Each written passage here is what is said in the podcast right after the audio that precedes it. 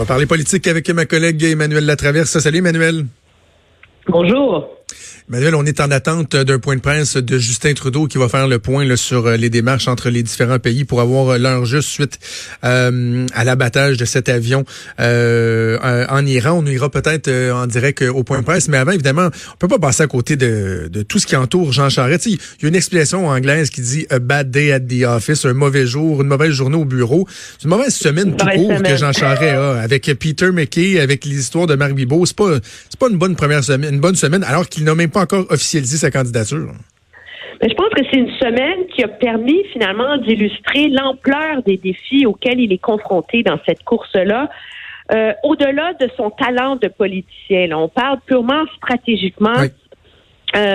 On a vu, tu sais, la semaine a commencé avec le fait qu'on a appris que l'enquête Machuré est toujours active. Donc ça, c'est comme l'épée de Damoclès au-dessus de sa tête.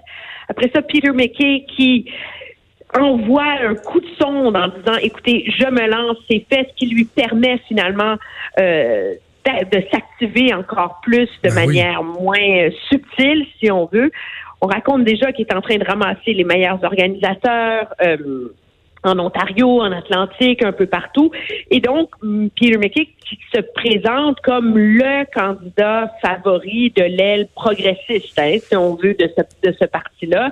Et hier, ces documents qui ont été finalement dévoilés après que Marc Bibeau, l'ancien argentier du Parti libéral du Québec, ait essuyé un revers en Cour suprême. Écoutez, c'est sûr que ces documents-là, pour quelqu'un qui a suivi dans le détail la commission Charbonneau, il n'y a rien de fondamentalement nouveau là-dedans. Effectivement. Là. On comprend dans le détail le stratagème de l'usage de prête-noms, de pression qu'aurait exercé Marc Bibeau sur les grandes firmes d'ingénierie au Québec pour les forcer à amasser de l'argent. Puis on constate par ailleurs à quel point c'est efficace. Là. Je veux dire, c'est 3 millions de dollars en 2006 et 2007 seulement. Là. Arrêtez-vous, puis pensez-y. Là. Et c'est sûr qu'au point de vue légal, ça change pas grand-chose dans l'interprétation qu'on a de la responsabilité de M. Charest là-dedans. Là. C'est pas des documents qui le concernent. Ce ne sont que des allégations. Et il n'y a rien qui prouve que M. Charest a participé à ce trafic d'influence là qui est allégué. Mais le problème, par ailleurs, c'est que ça relance toutes les questions à son sujet et au sujet de sa responsabilité, non pas criminelle, mais politique comme chef du Parti libéral. Et ça, absolument, c'est des questions assez inconfortables pour lui qu'on s'entend, là. Il n'a jamais voulu et accepté d'en parler depuis qu'il a quitté la politique.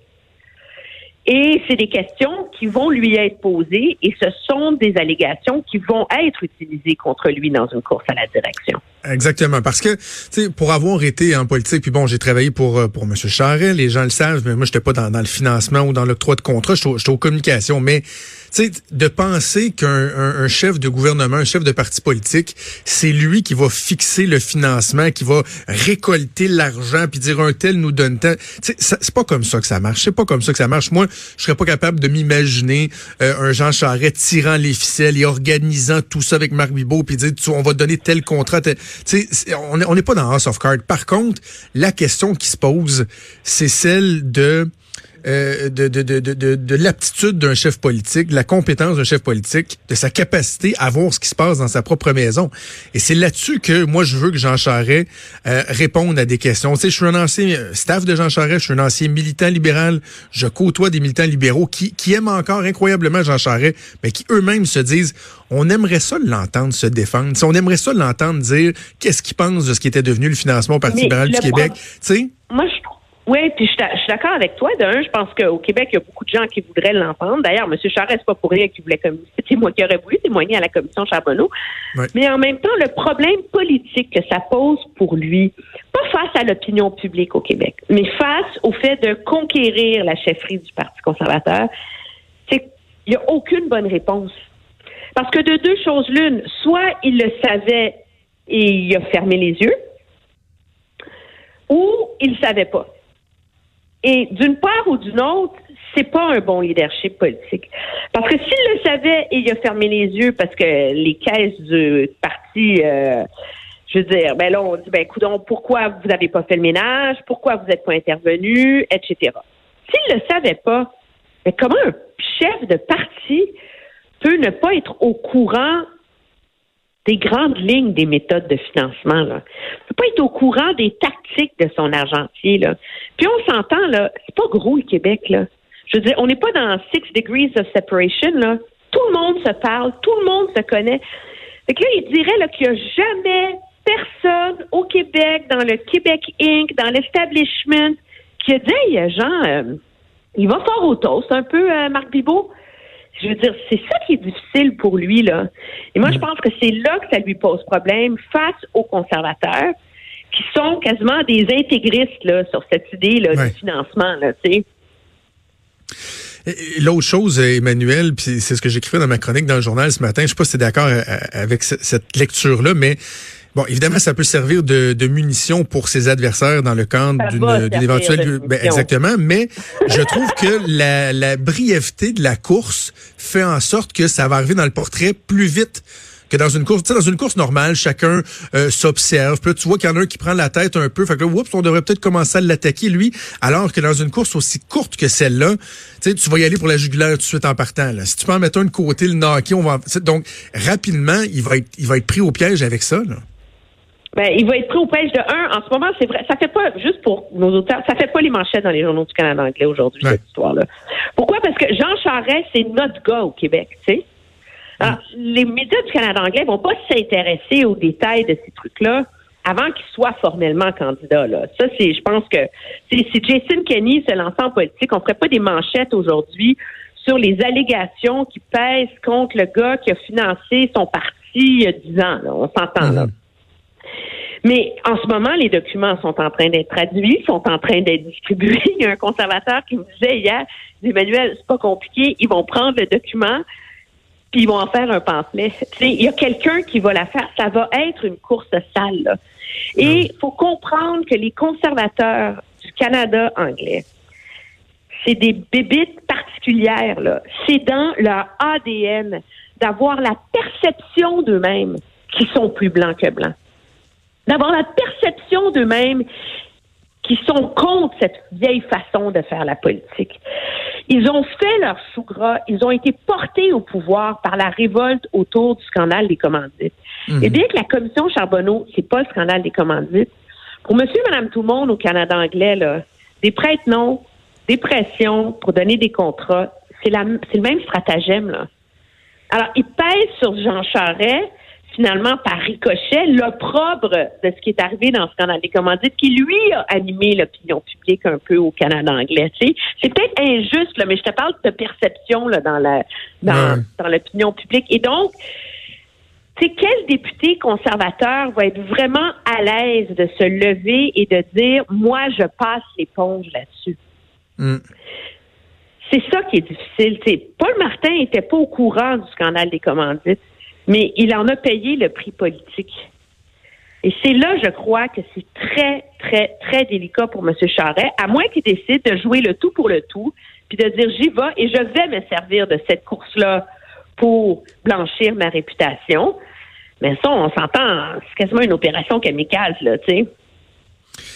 Et écoute, pendant ce temps-là, je veux qu'on dise un mot sur Pierre Poilievre, parce qu'on a l'impression que lui, il a le vent dans les voiles. D'ailleurs, j'informe les gens, à 11h, il va être en entrevue ici dans l'émission Pierre Poilievre, qui fait une tournée du Québec, une espèce d'opération charme. Et on le sent que rapidement, il veut essayer d'éviter les écueils, mettre le couvercle sur la marmite, notamment sur les questions sociales.